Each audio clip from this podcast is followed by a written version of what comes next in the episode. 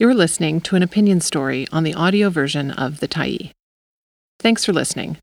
The Tyee is a nonprofit newsroom that is funded by our audience. So if you appreciate this article and you'd like to help us do more, head on over to support.thetyee.ca and become a Tyee builder. You choose the amount to give, and you can cancel anytime. Will Vancouver's unhoused residents lose 98 units of decent housing? By Jean Swanson, March 16, 2023.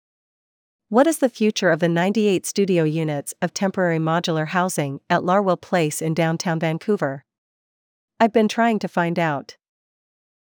This housing is for people who have been or are at risk of being unhoused. Residents are now being moved into different social housing because the city wants to put office towers on the site. The two buildings are supposed to be empty by August 1st. When I asked BC Housing what would happen to the Larwill modules, they responded by email with a statement that read, in part, BC Housing, MPA Society, and Vancouver Coastal Health have always been prepared to vacate the Larwill Place project site by the end of the lease agreement.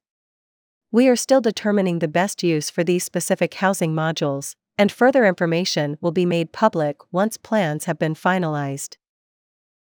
The temporary part of temporary modular housing is the land lease, not the buildings, which are designed to last three decades. If the city found another site, the 98 units at Larwill Place could be moved there and we'd retain 98 shelter rate units for folks who are homeless. Last year, 46 units of temporary modular housing were moved out of the Little Mountain site, and Vancouver's unhoused residents lost those units. I've been talking to folks living in tents on Hastings Street recently. When I ask what kind of housing they'd like, almost everyone says they'd like an apartment with their own bathroom. One woman told me she had been on housing wait lists for 10 years, jumped through every hoop, and has lost hope of ever getting housing. With modular housing, everyone has their own bathroom and cooking facilities. With at least 2,000 unhoused people in the city, over 500 of whom are living on the street, what can our governments do to give this woman some hope, and more importantly, some housing? One clear answer to this question is don't lose what we have. To me, this means we need to keep the 98 units at Larwill and the 500 or so other units of modular housing in the city.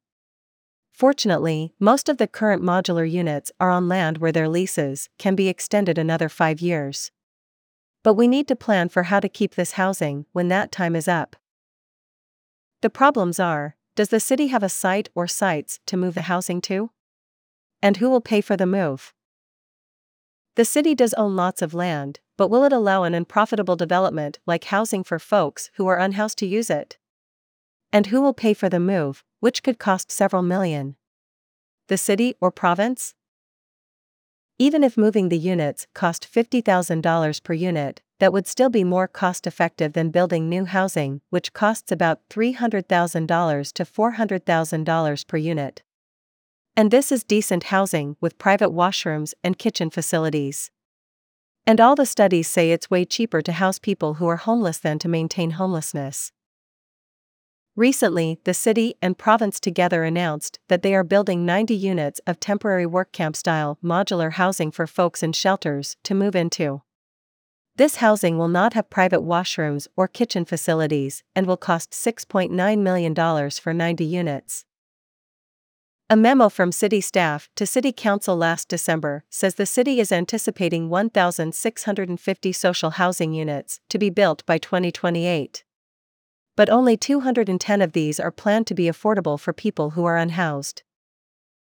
If we lose these modular housing units, we'll be going backwards in getting unhoused folks off the street. It is absolutely crucial that we stop losing decent housing and keep these modular units in Vancouver for people who are homeless. Thanks for stopping by the Tyee today. Anytime you're in the mood to listen to important stories written well, we'll be here. And if you'd like to keep independent media going strong, head over to thetyee.ca and click on the Support Us button to pitch in. Finally, big, big thank you to all of our Tyee builders who made this story possible.